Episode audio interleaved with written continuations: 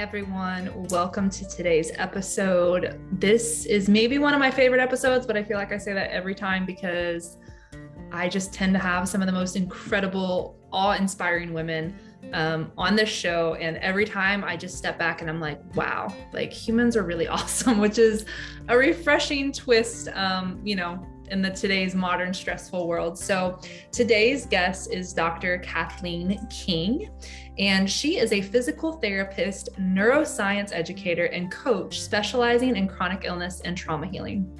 She weaves together brain retraining, nervous system regulation, somatics, and trauma informed attachment repair techniques in her courses and mentoring. She is the founder of the Primal Trust Community, an online academy and mentoring program for those on the transformational healing journey. She personally found freedom from over a decade of debilitating chronic Lyme disease. CFS, mold toxicity, dysautonomia, POTS, parasite infections, PTSD, and more. And you know, we talk about this in the show that all those letters and everything else only mean so much. When you actually hear parts of her story and the real life application of what it was like to be in the health space as a doctor of physical therapy and under have the like clinical understanding of certain things but still kind of be missing it as an individual it's really really really powerful we dive into so many different little topics as it is the case with so many people I have on, it's like we could have talked for hours, but this hour we covered everything from how our nervous system and trauma impacts our relationships, how to stop the start the process without causing more stress and anxiety with it needing to be perfect. Um, we talk about just so many different things brain, body, healing, regulation, and it was just an incredible episode. So um, I will let you guys get to watching, and I would love your feedback. Tag us in this episode, share it out with your friends. This is the type of work and information that the world really, really, really needs right now. Um, and, you know, Dr. Cathleen and I are both committed to sharing our stories, showing up, helping the world transition through this incredibly tumultuous time. Um, so, anytime you guys can share, the work that we're putting out there, it can just help more people. So I hope you love this episode as much as I loved recording it. I hope you glean some amazing insight and definitely check out the show notes for her links, her program, and everything else. So here we go.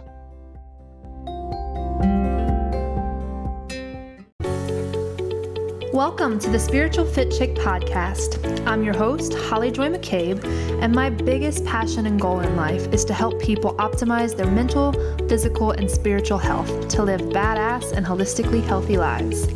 If you want a truly multidimensional approach to your health and fitness, and you're eager to learn vital tools to help you along your journey, this is the podcast for you.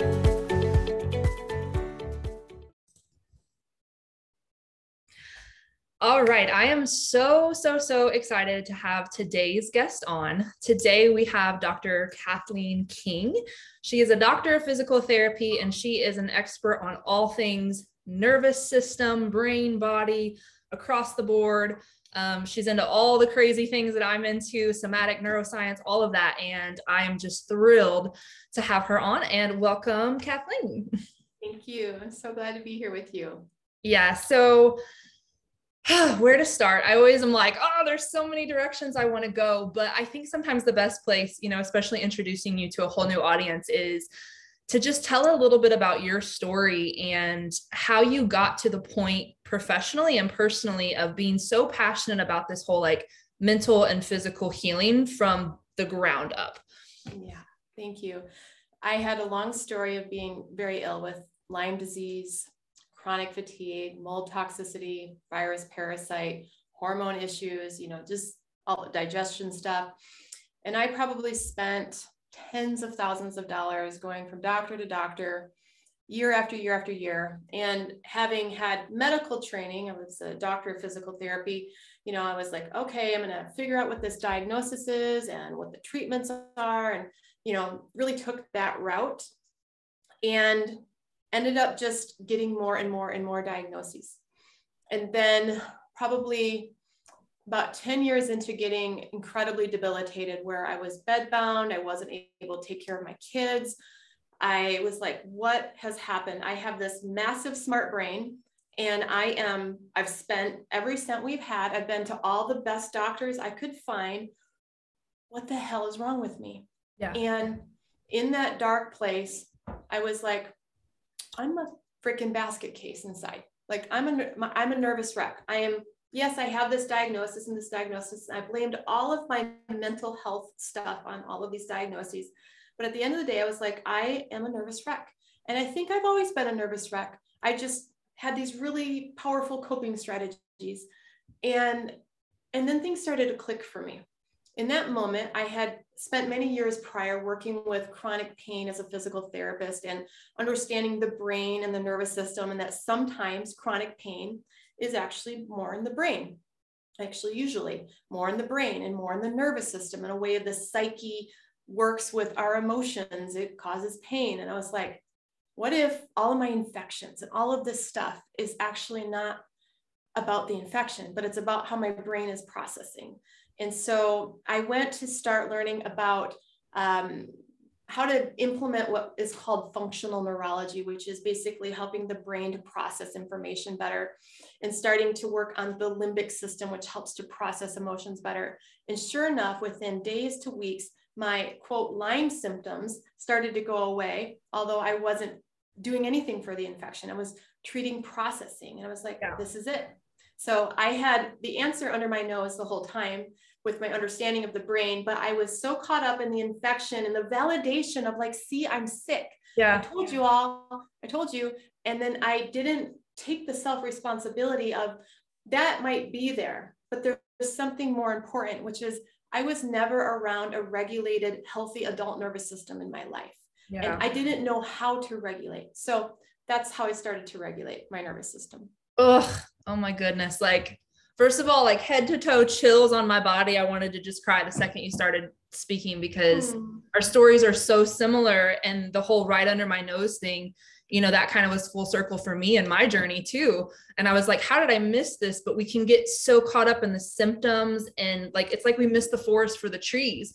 And when I arrived full circle back at through, okay, well, I'm focusing on all this stuff here, but I'm missing this part, the whole brain nervous system. I was like, how did I miss that? When that's like what my whole career has been about. Like it's it's crazy how when we're in it, even our clinical or academic training is hard to actually tap into. So I hadn't actually heard that specific part of your story and it was just like so relevant. So thank you for sharing that and like wow, man, I've just, I've been there. I've been there. Every cell of my body resonated with that bed bound and everything. And, you know, I think people can have a concept of chronic illness and stuff, but it's a little bit different when you've actually been in those shoes or in that bed yourself and felt that. So, whew, so powerful. And mm. for you to come out of that and be able to tap into tools that actually bring you out of that, like, I can't wait to get into the juicy stuff of that. So, let's talk about kind of what was your you mentioned you know tapping into the functional neurology and kind of instantly starting to feel the shifts on that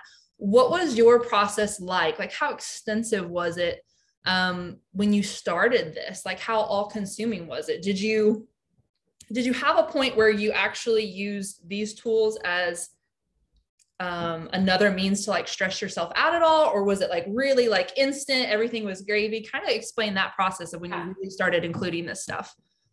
Well, every blessing that comes along has its vice, right? So mm-hmm. I start learning these at first brain eye exercises and I love them. I mean, I'm a physical therapist. I actually knew a lot of them. I just didn't know to apply them to myself. Yeah. And I started learning limbic system retraining, which is a brain rewiring practice, and applying that. And I was like having results.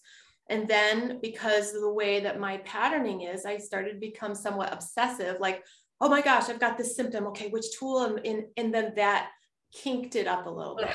Yeah. And so I started to recognize, okay, this is a tool. This is not my savior. This mm-hmm. is a means to an end, which is I need to regulate my nervous system. And if anything I am doing is causing more dysregulation, I'm going in the wrong direction.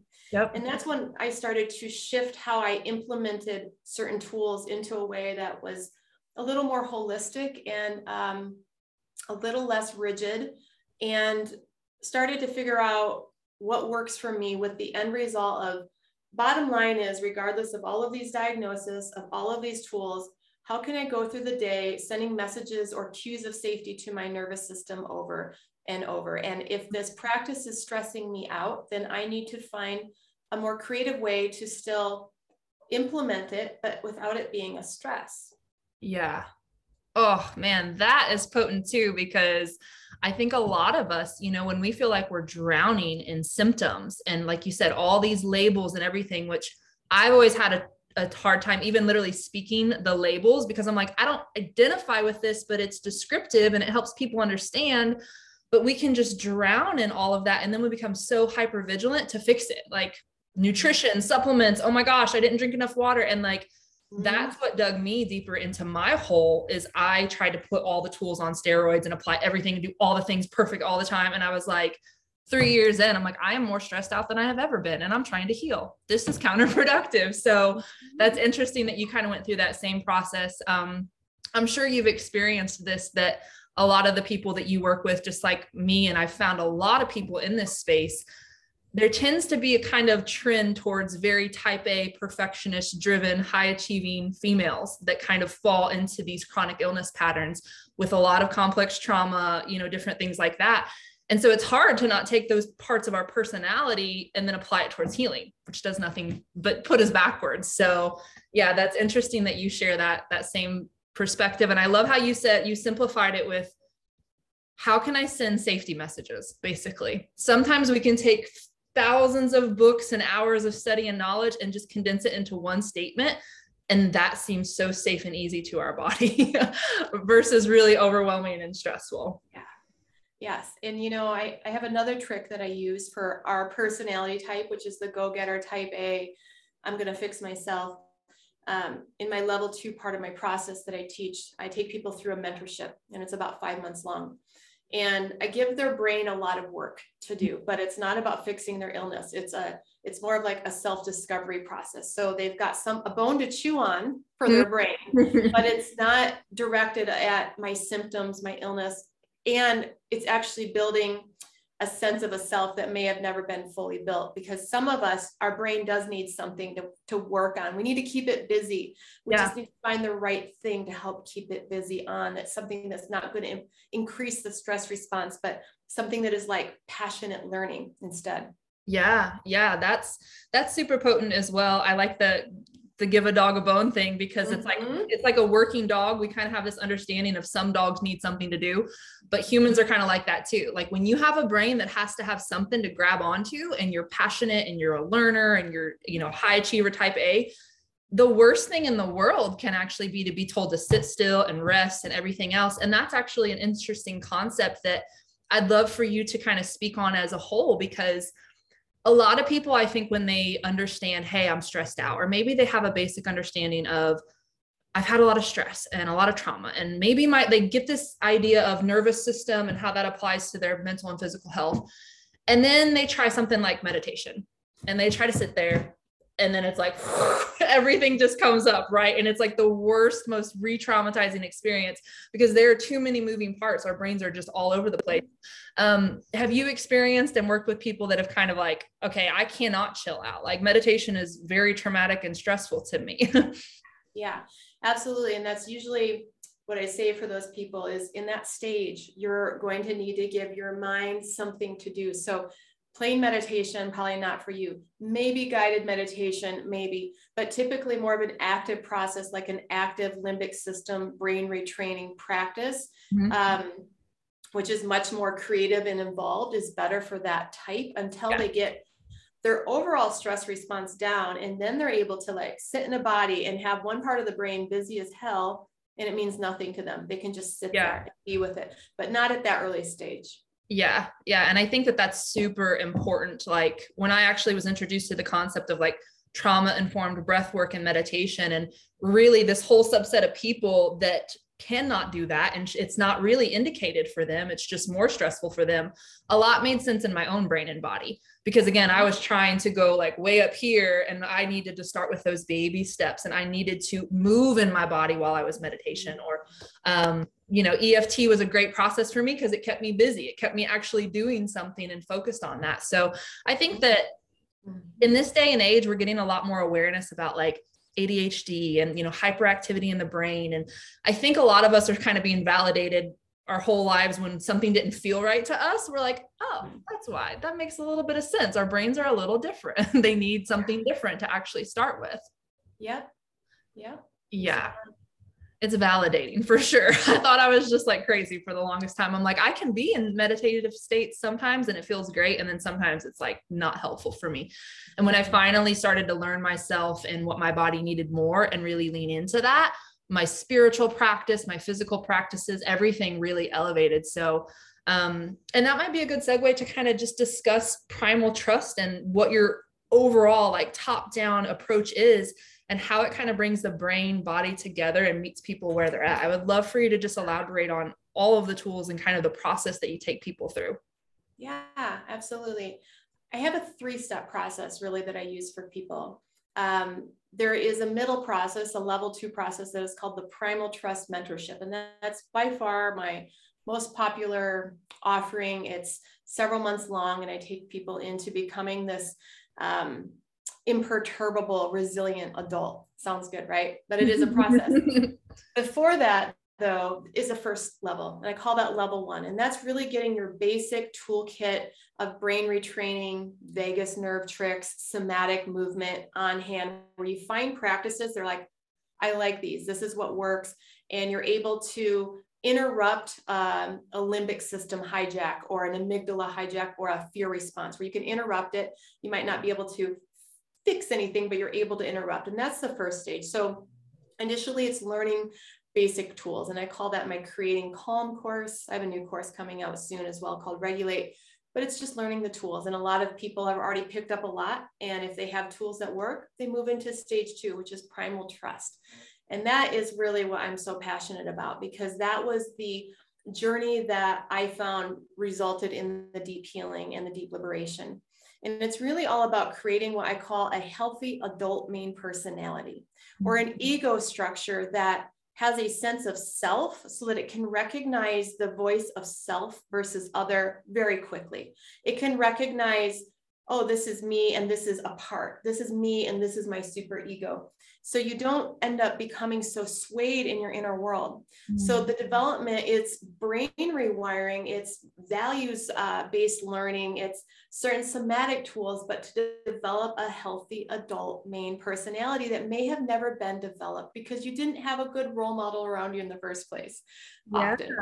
yeah mm-hmm. wow that is super super cool um it's interesting because like that's one of the tools i use with clients is but sometimes we can feel so fragmented if we have like anxiety or we have an illness. Again there are these parts of us outside of us.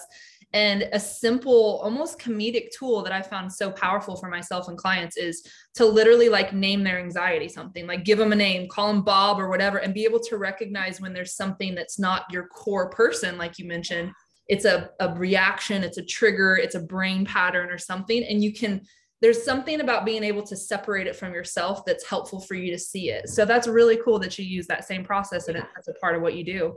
Yeah, it's it's the cornerstone. You have to start by mastering your own brain state. And then from that mastery comes a second aspect of primal trust, which is where you develop this inner imperturbability. And I love that word because it's the best word I can describe of what it's like to hold the tensions of the opposites that uh, the late Marion Woodman used to talk about, which is, you know, shit's going to hit the fan inside of us. And the ability to be in the muck, in the fear, in all of it, and at the same time, totally okay. Primal trust is inherent okayness at all times, mm-hmm. regardless of if you're sick and, and maybe life threatening sick, but you can still find this aspect of you where you have this, you're intact with wisdom and you're not and you're not totally taken over.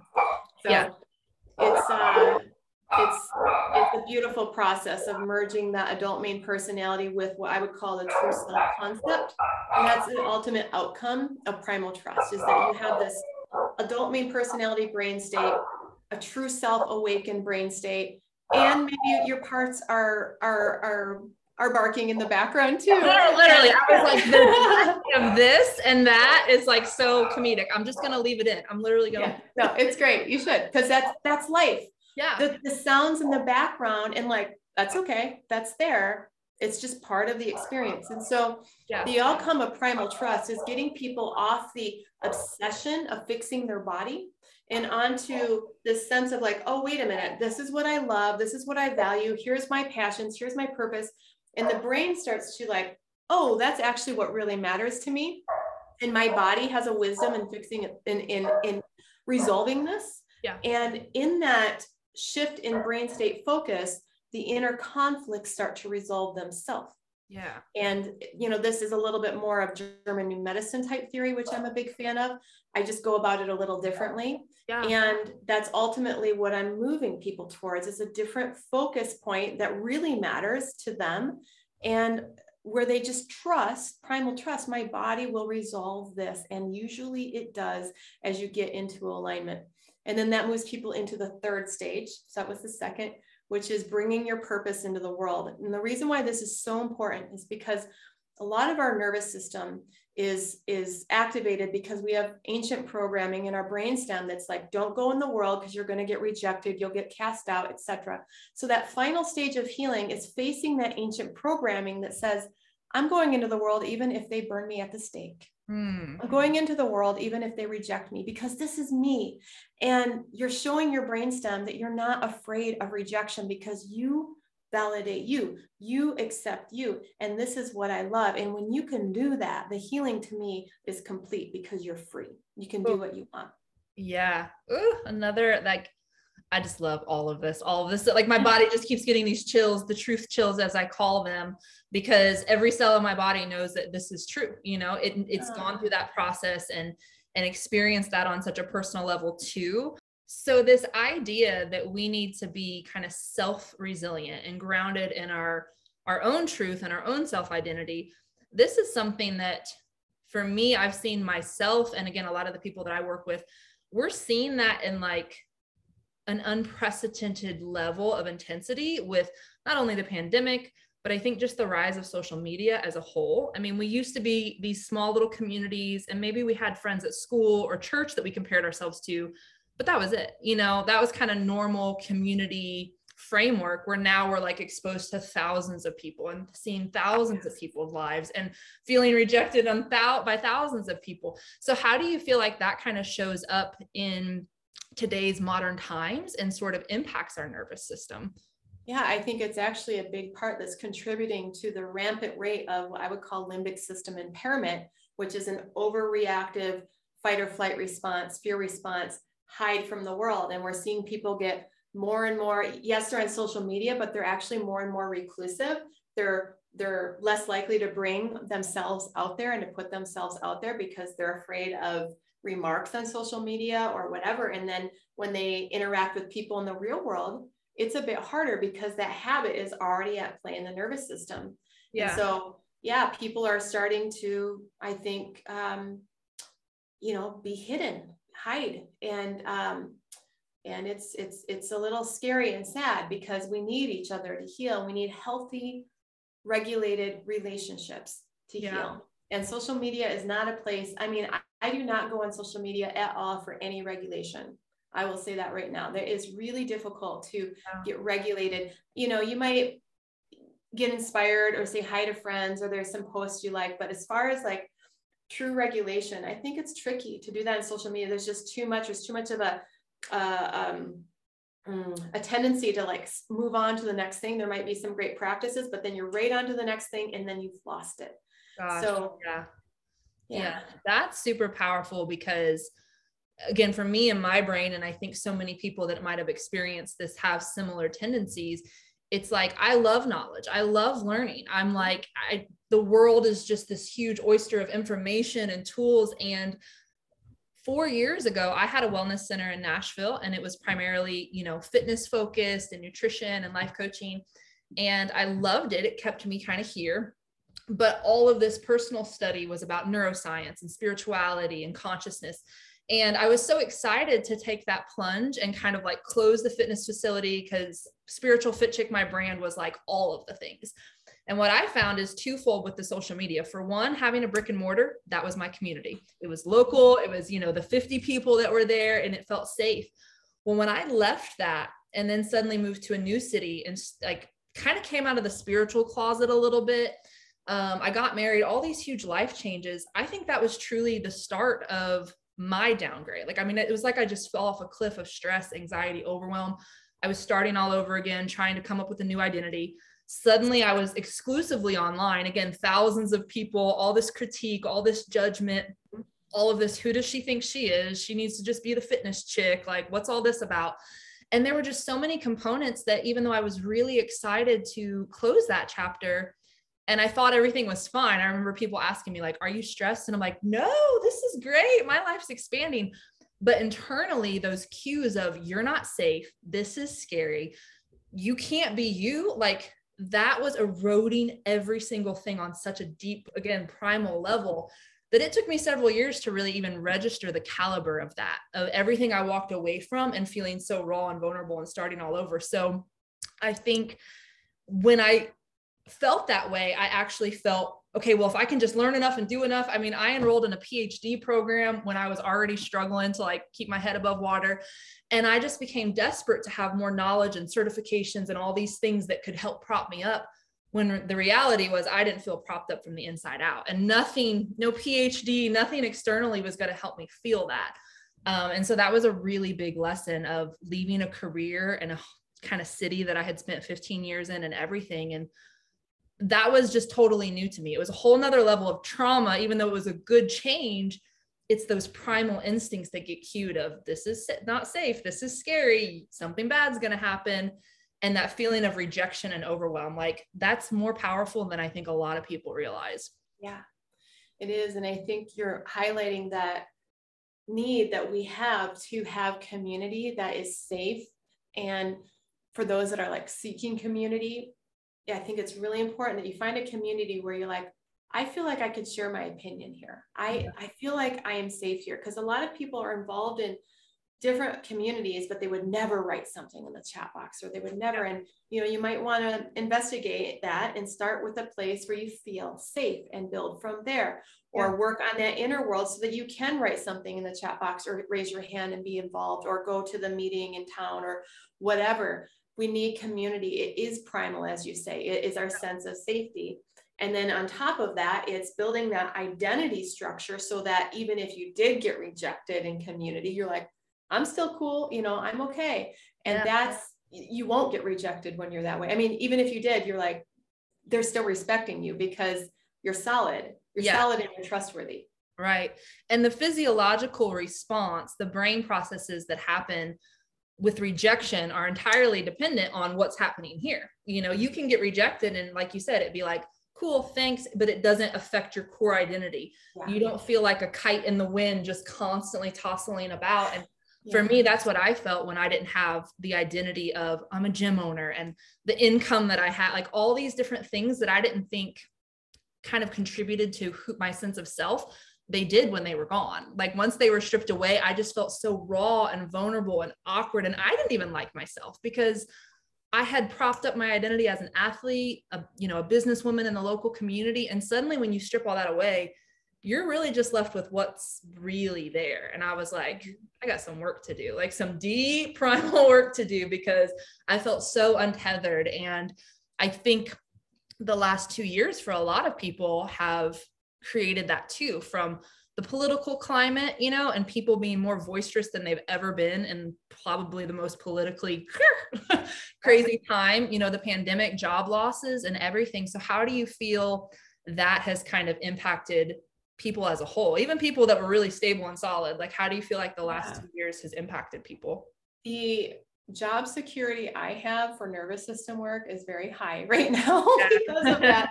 The truth is, is that I get you you wouldn't believe the amount of emails that I am getting with people are like, I've never had anxiety attacks in my life. I can't stop them. What's wrong with me? You know, I've been running this business. I can't. I was doing fine and now I can't sleep, or now I've got depression, or I'm getting a lot of people are getting a lot of health challenges because you know autoimmunity is coming up. They're stressed, they're eating stress. It is a another pandemic, if you will, which is the chronic stress response yeah. and the ways that it manifests from mental health to physical health um, I see it as a huge issue that absolutely needs to be addressed. And like we talked about before we got on the call, if there was one thing I would say, it's like everybody, how is your nervous system? How yeah. is your sense of cues of safety inside of you? And if it is not, if you are running stress, it is uh, it's it's a fast track to trouble and it needs to be addressed. And as you're thinking about what the next thing is to focus on, what sounds fun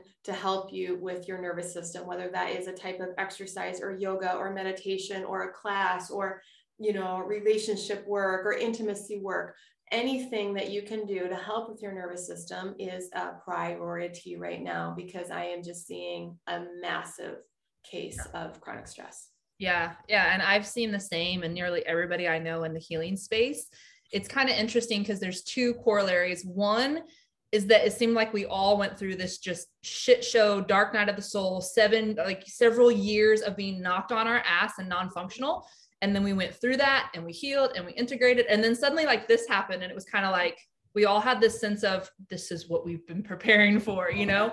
And it's like we've been kind of holding the space for everybody while still trying to apply our tools in a bigger capacity than we ever have because we're going through it too. You know, we're not exempt from the stress and the chaos and the political, just everything. Um, and it's interesting because I've had the same experience with people that have said, you know, kind of, I've never dealt with these things. And suddenly I'm like having panic attacks or all of this. But then, just kind of like I shared about my story, there's also a lot of people that are having all these challenges, but they're not even making the connection that it has anything to do with stress or they don't feel stressed, you know? Um, and again, that was my story that was really interesting is I starkly remember three or four different doctors. One of the first things that happened with me was my vocal cords started completely dysfunctioning. I mean, just like collapsing in on them. And I remember the doctor, this was like seven months into moving, and he was like, Are you stressed? And I was like, No, I'm really not. I just married the love of my life. I moved, like this whole new life is ahead of me. And he's like, Hmm, it's interesting because vocal cord dysfunction really has a tendency to be like type A, you know, finishing law school at Harvard. Like it has this criteria.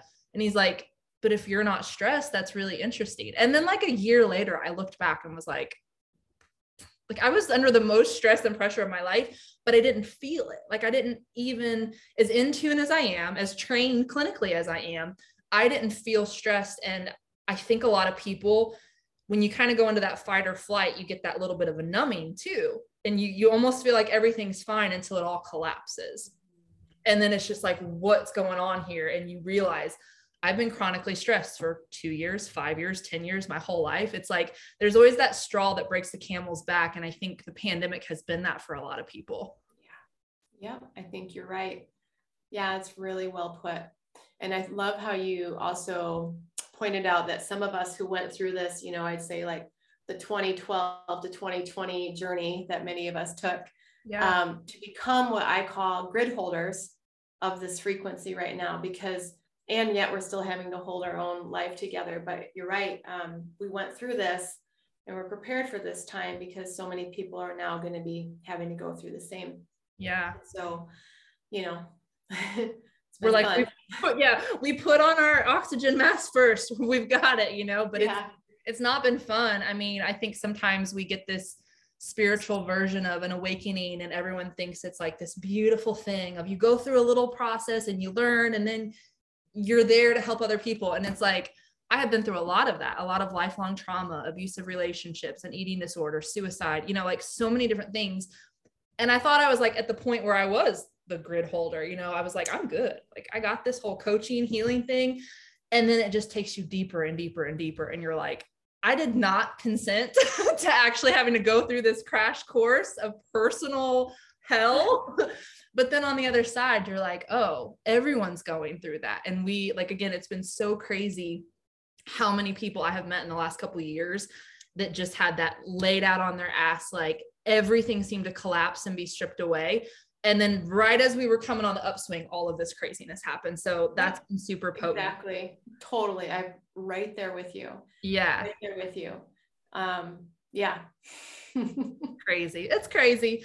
Um so something that i i was actually binging your stories this morning to kind of get inspired for this conversation and there was something that i hadn't intended to bring up um but i loved the little clip that you had on it was how all of this shows up in relationships, this emotional nervous system dysregulation, and like how that actually impacts our interpersonal relationships. And again, no better time to reference that than the pandemic, where suddenly we were in close quarters, no escape from everybody in our lives. Um, but you had talked about like how the stress response keeps us shut down and in victim consciousness. And you had really mentioned the heart space opening and how we can get in this push pull control dynamic where we're sort of giving away our power, not taking responsibility, and just causing so much dysregulation. And I was like, I was like, that could be a whole episode in and of itself, but I've never actually touched on that on my podcast or even in my my coaching and stuff. It comes up, but I've never really brought that to kind of the public. So I would love to have you elaborate and dive in on that because I think it's just such a potent, potent topic that kind of gets missed in the the overall nervous system talk. We talk about health, we talk about all the other things, but relationships, it's like that's one of the three pillars that it affects. Yeah. And the truth is, is that it's in relationships that all of our trauma happens in the first place.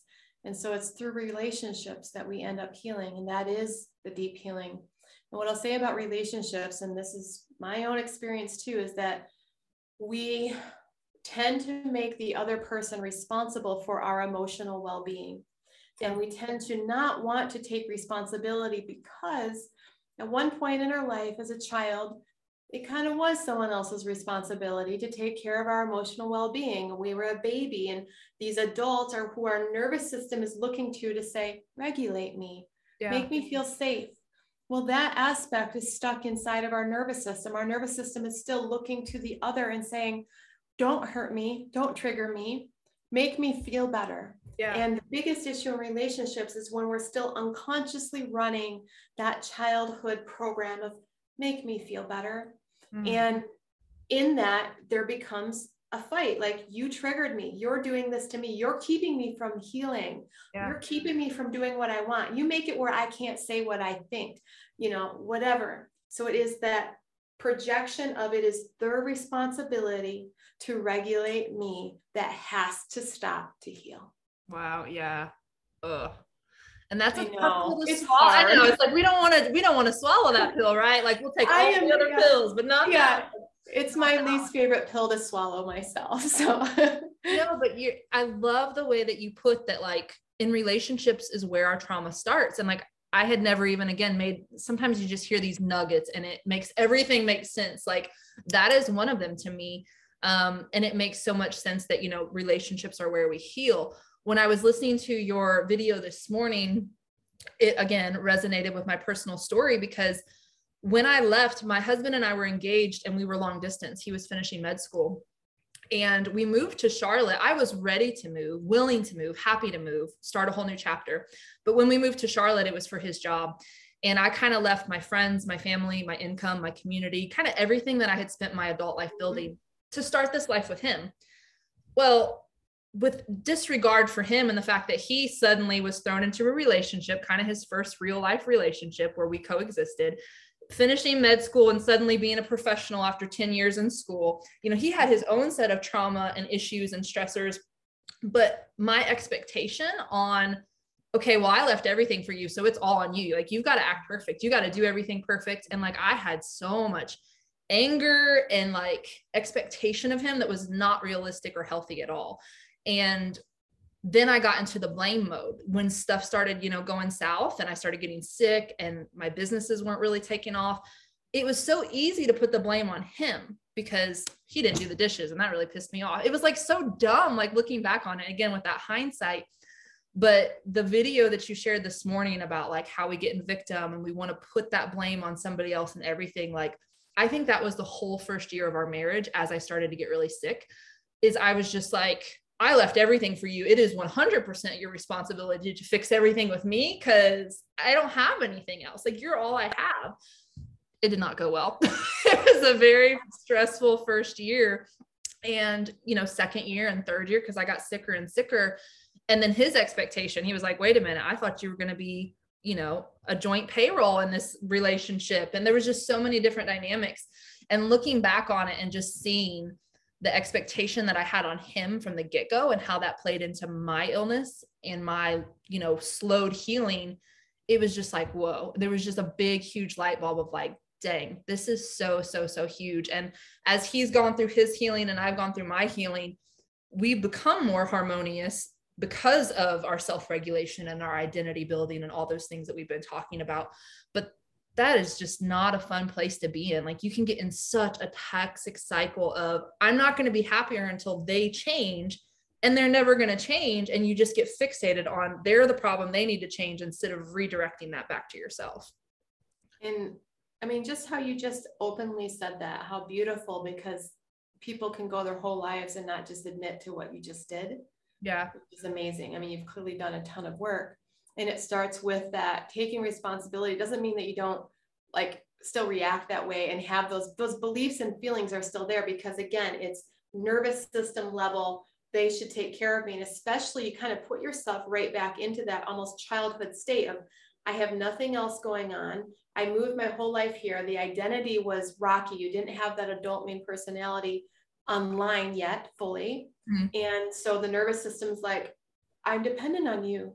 Yeah. And, you know, and he's like, oh, I've, I've, I've got this adult that I just married and she's going to be, you know, self-sufficient. But you went through kind of an identity reorientation and especially like the marriage program that gets awakened and all of that. So you're working through all this programming and uh, it's a big transition. It's a big transition, but you're seeing it and that's the thing in relationship is like every single day what am i projecting onto them or what am i making responsible what am i making them responsible for?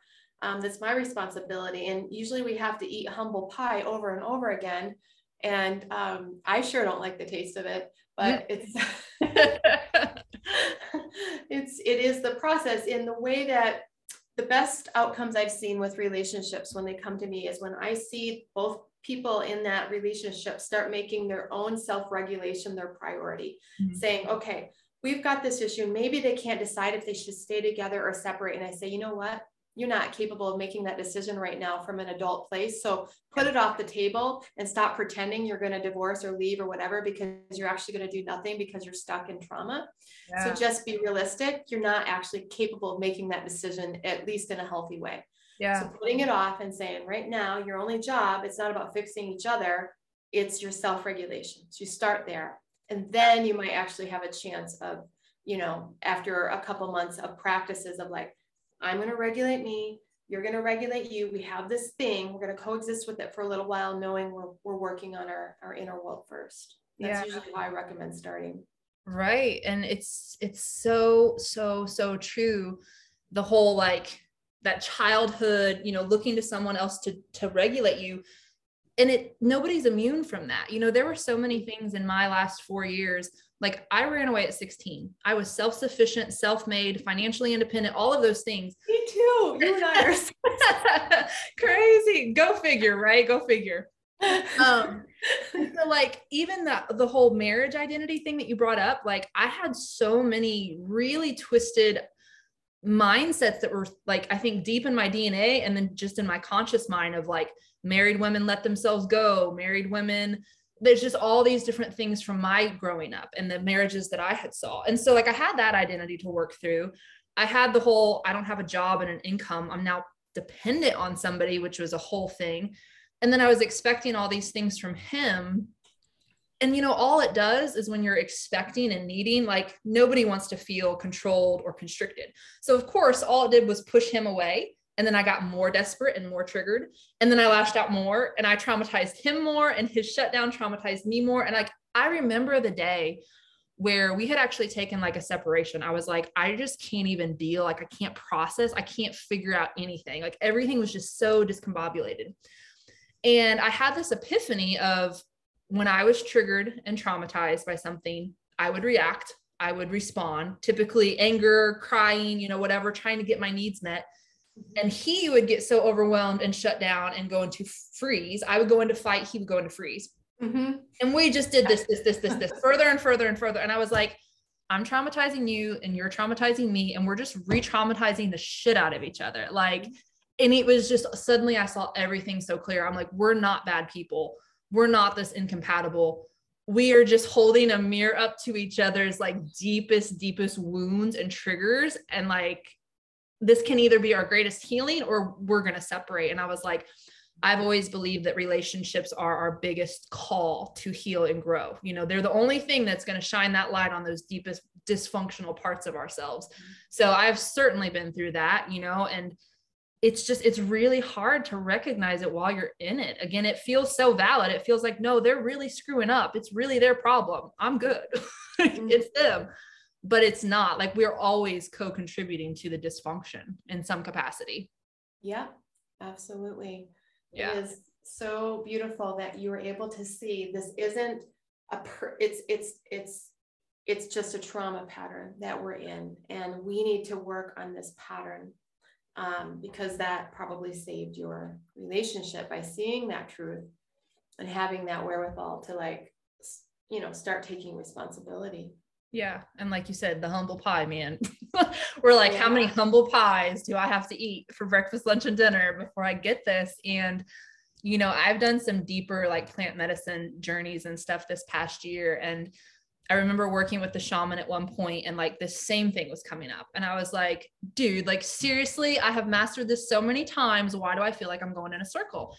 And she again just simplified all this frustration and lifetime of feeling like you're going in the circle. And she goes it's not a circle, it's a spiral. You're just going to different levels. And I was like, it was just like mind blowing to think of that perspective shift of, oh, it's the same lesson, but it's a different level of the lesson. I am still actually making progress upward. It feels like the same thing, but it is a little different. And I thought that was so powerful to to hear it framed like that. It didn't feel as disappointing or personal.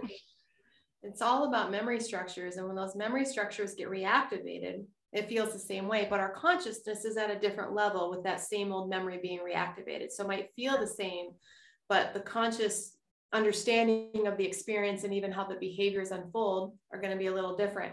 And we think that just because our consciousness awakens or expands, that the memory structures that were full of the charged emotion in the first place will, will change. But that's we just get more they, they just get more integrated, but that that the energy is still there. And so, yeah, it can feel like a, a circle, but really, how did you handle it differently than last time? And what greater perspectives, um, how much were you able to have your heart stay open within that charge than last time? This time, did you think, oh, we need a divorce like you did last time? Or did you think, like, oh, actually, here we go again? So, is your consciousness expanded in that same charge?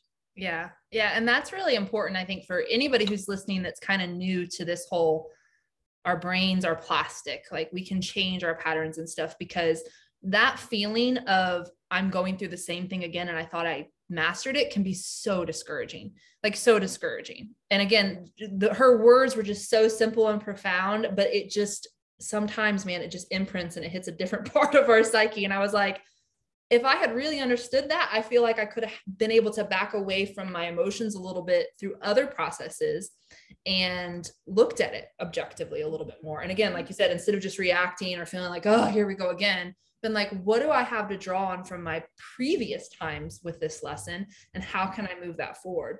Um, you know, I think that applies to whether you're trying to get healthy and eat healthier or start a workout program or create higher money consciousness. It's like sometimes we just keep feeling like we're back at square one and we're really not, but it can get discouraging if we feel like nothing's working. Like here I am again, you know, like when is this going to end? And sometimes it doesn't. sometimes we just keep getting better at dealing with it. yeah. Absolutely. Absolutely. I think it's always helpful like the more we get conscious, the more we can at least say in the present moment, I'm really triggered and this makes me feel like this and I'm wanting to blame you for that, or this part of me feels that. So, you know, in the trigger, starting to speak more objectively about what's happening would be a great first step for the people that are listening. It doesn't mean that you're not going to feel it. You might react just as crazy, but start to speak like, I'm mad and I want to blame you for this. And I think, you know, like saying it, but speaking more consciously about how you're feeling and I'm wanting to make this your fault. I want you to fix this. I want you to make me feel better. Even yeah. saying it that way, like that is your truth right then. You're wanting them to make you feel better. And even though I know it shouldn't be responsibility, I want it to be your responsibility because it's too hard for me right now. So you're yeah. just saying what is. And, and that was really helpful for my partner and I to start doing is speaking the parts and speaking what they're wanting and letting the in, instead of uh, you know directly blaming the person almost having the voice of that part in that stage of healing Hmm, you know, that's actually a perfect segue to the final thing I wanted to touch on in my notes um, because it's such a passionate topic of mine. Again, a huge part of my journey as a coach and just individual process. And I think that it's a perfect segue into it is the whole concept of spiritual bypassing and trying to override what we're really feeling you know slap an affirmation on it only positive vibes only all of this stuff. And again i think a lot of us have been we've used that as like our lifeline. You know we've grabbed onto that in some really deep dark places. And maybe it felt like a lifeline. Maybe it felt like it pulled our head above water but it didn't actually get to the root. It was just a band-aid approach. So i would love for you to kind of speak on that and share your perspective and experience with that aspect well, I remember several years into my healing journey, I'd done so much spiritual work, energy work, shaman work, you know, light love, light love. And I was sick as hell. And I'm like, why isn't this healing me? I'm yeah. doing everything right. I'm channeling energy and chakras, and oh, I'm speaking with the angelic realm. And I was so frustrated because it didn't fix me. And that's when I started to, I had a, a wise mentor say, I think you're spiritually bypassing. I'm like, what's that? and um, and then I started to realize I resist the hell out of my messy humanity. Yeah. I resist the hell out of my dark tendencies. I res- resist the hell out of the fact that I can be an absolute angry bitch in my relationship and I don't want anyone to know and resist yeah. the hell that I all the stuff in me that was my human that I just wanted to go away. And spiritual bypassing is like we're love and light, love and light, love and light, and this isn't who we are, which we are here to be in a body and embrace our family patterning and ancestral patterning and to be that and be like, yep, I'm this and that. I'm a messy yeah. human and I'm a divine goddess. And I have the tendency to be a, a, a bitch and a tendency to be, you know, full of loving compassion. And for me, when I started to see, like, oh, I'm not embodying any of this frequency, I'm, you know, wanting my my human self to be different than it is. And I didn't believe that, I think because of a lot of religious programming, I didn't believe that you could have poor behaviors and still be good mm-hmm. inherently at the same time. And so my practice, and it's still my practice, is like when I've done something that I feel shame about, like, you know, maybe it wasn't being a good mother or a, a, a good partner. I'll, if I feel that guilt, I'm like, yeah, I didn't like that behavior. And I try to find that spark of light that was there the whole time as I behaved that way. My spark of light just watched me do it. It didn't try to interrupt. The God in me didn't say, oh, don't do that, you bad girl. It just let me do it. So yeah. there's something in me that's okay that I learned from that experience. Yeah. And that was a big part of my turning and a big part of my religious un- uh, unraveling as well.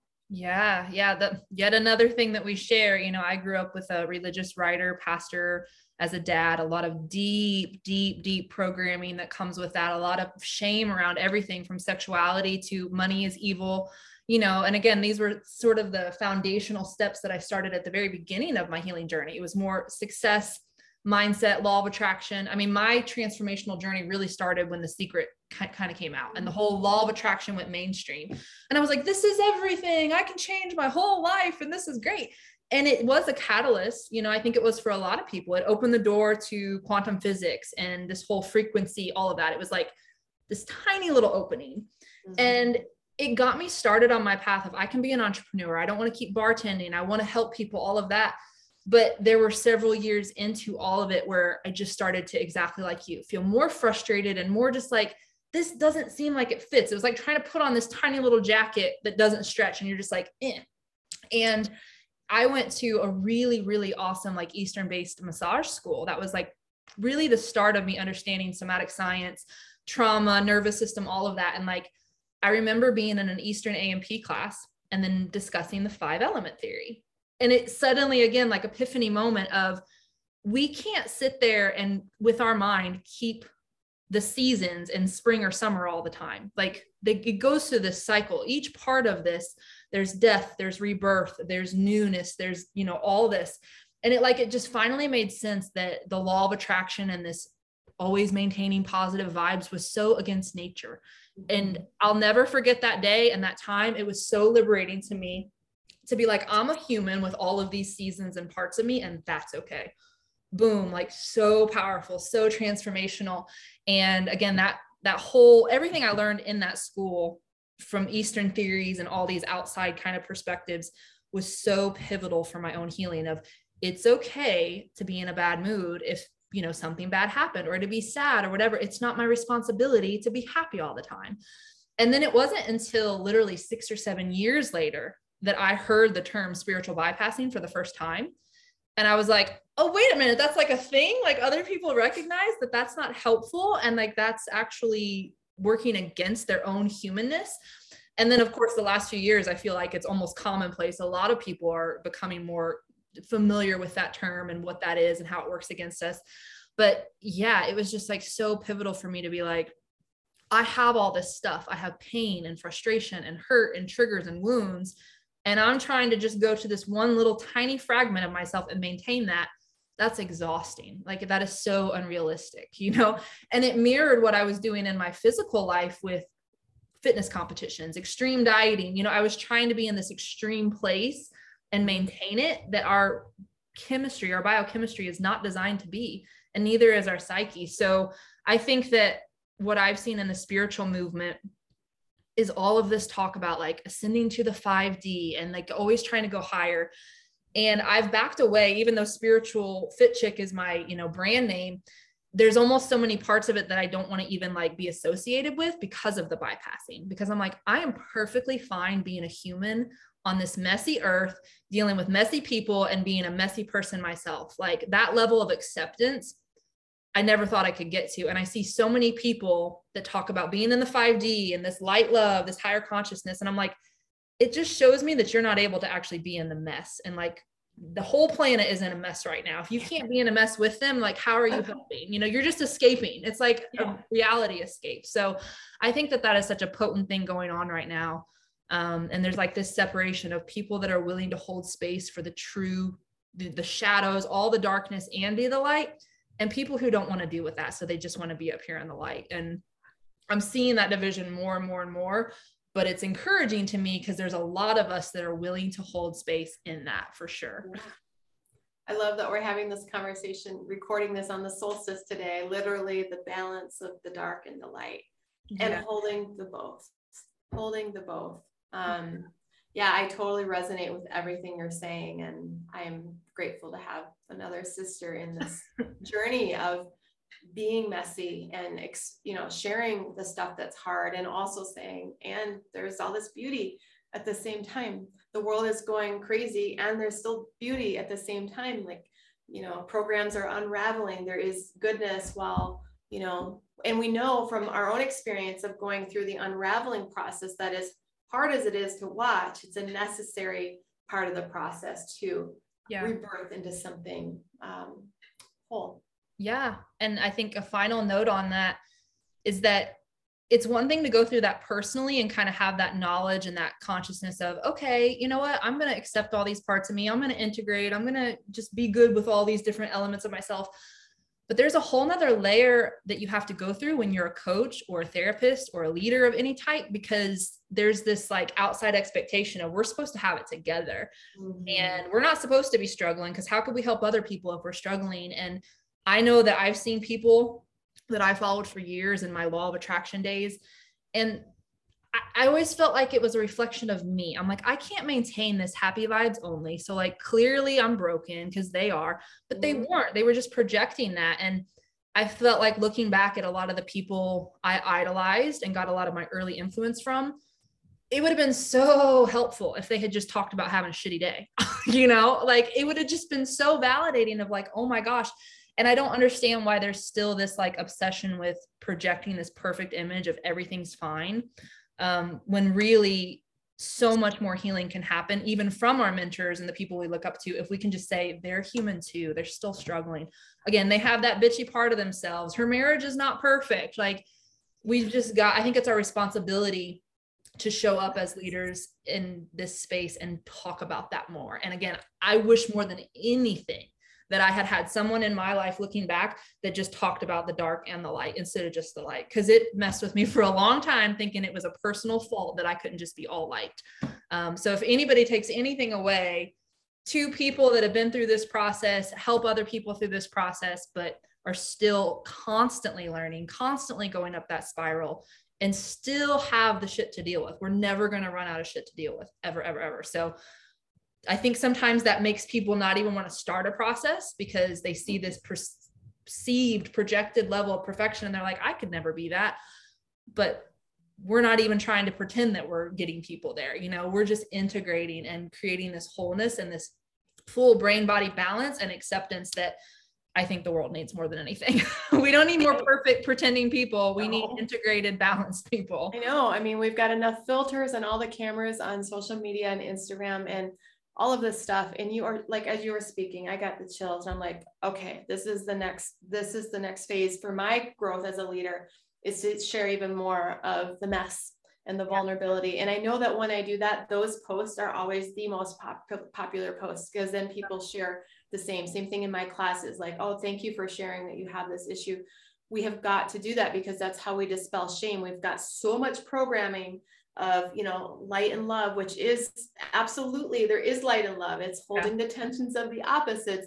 But that that other aspect the behaviors in our nervous system that are just part of our programming are there. We're going to lash out. We're going to go numb. We're going to dissociate. We're going to avoid procrastinate all the things. It's all there. Yeah. And we hold that with the light and love. And um, i want to share more.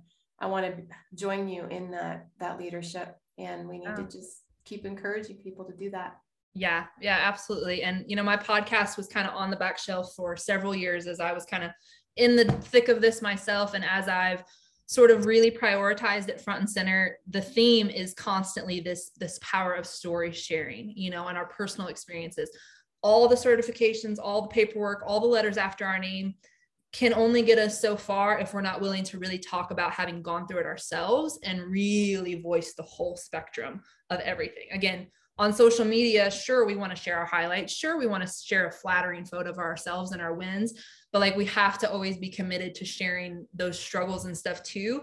That's been my commitment for the longest time. And I have to really intentionally commit to that over and over and over again of have I just been sharing highlights or knowledge or whatever? Or have I been a real human being sharing my own experience too? And I think sometimes it's in social media, it's easy to want to keep up with the Joneses. You know, it's easy to want to just do that highlight reel, but we're in a different space and we're holding a different part of this whole collective awakening that is the light and dark. And mm. I'm happy to be aligned with other women like you. I've seen it more and more and I, am very encouraged about the space that we are holding in this evolution. So with mm-hmm. that, I feel like we could, you know, have seven more episodes and dive into so many things, but in the name of time, we'll wrap up, you know, there, but I would love for you to tell everyone about your program that you have coming up and just where they can find you and connect with you, you know, all the resources that you have for people. Yeah, absolutely. So I just launched something called the Primal Trust Academy and Community last week.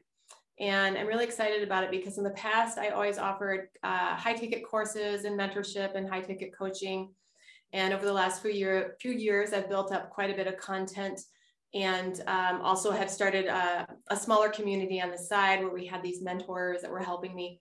And we decided to make one big Primal Trust Academy and community. And all of my courses, all of the training, all of these levels are all in it at a pretty low monthly rate. So it's about $96 a month you can cancel anytime and you're getting literally thousands of dollars of courses and group coaching and classes and recordings and forum. It's like my uh, way of getting to the world all of the tools they need all of the support they need and the deep dive mentoring that they need. And you know so it's it's a huge risk for me. It just launched but so far it's been really good. And so people who are on this journey they're like okay i need to regulate my nervous system. I have a whole roadmap uh, whole level one, two, three process. You can give it a try. You can cancel anytime, but I'm there to, you know, help to hold the container for the nervous system. Um, and yeah, uh, CathleenKing.com, Cathleen with a C, that's how you find me. And the, yeah, there's only one thing I sell now, which is that membership. And so I'd love to have anybody involved that's on this process of healing, especially chronic illness and trauma. That's what I specialize in. Um, yeah. Yeah, wow. I'll make sure to put everything in the show notes for people to check out below. Um, but what an incredible, incredible. I mean, I can't even imagine the amount of work. Well, I can because I've been working on mine for like two years and it still just seems like there's so much work ahead. Um, but to take that much knowledge, personal experience, so many tools and modalities and put it into a program and a membership, like that is no easy feat. So, you know, at that price point, like you're practically giving it away. Yeah, I pretty much am. It's a couple hundred dollars, a couple, couple hundred hours worth of training and content, plus all the live coaching every week, several yeah. classes a week it's just because it's time like the world needs this and whatever i can do on my end um, to help people you know get their shit together and help their relationships heal and you know get themselves out in the world. That's that's my goal. Yeah well what a powerful powerful asset to have for people to tap into. I highly encourage everyone you know go go follow her listen to her podcast check out her social media look at this program um, there's so many incredible healing tools and modalities. Um, but if you're chasing all these superficial band-aids and everything else and feel like you're not getting to the core, like there's a really good chance you need to go deeper. You need to go to that brain nervous system level, or you're just going to keep hitting a wall, you know, and there's so much, like we talked about the relationships and everything else, there's so much connected to that trauma and nervous system dysregulation that we don't even think about so I know through your process that people have profound breakthroughs and transformation that they never thought were even an issue, you know? Mm-hmm. Um, we often on the other side of our healing look back and we're like i didn't even know i had all those problems. I thought i just had this one or two but then we see how interconnected everything is. So um, thank you for doing everything that you do everything that you put out in the world. Thank you for sharing your story and giving us your time and your knowledge and your wisdom. And i would definitely love to have you back on again because again i think we could talk about so many different elements of this with our life history and you know the work that we're committed to putting out in the world so it's been my pleasure thank you so much and yeah i hope everyone enjoyed this as much as i did oh i loved being here and it's yeah i love i've loved talking with you definitely a soul sister yeah, perfect. Thank you so much. And you guys check out all of the links down in the show notes, and we will definitely be hoping to have Dr. Cathleen back on soon. Thank you.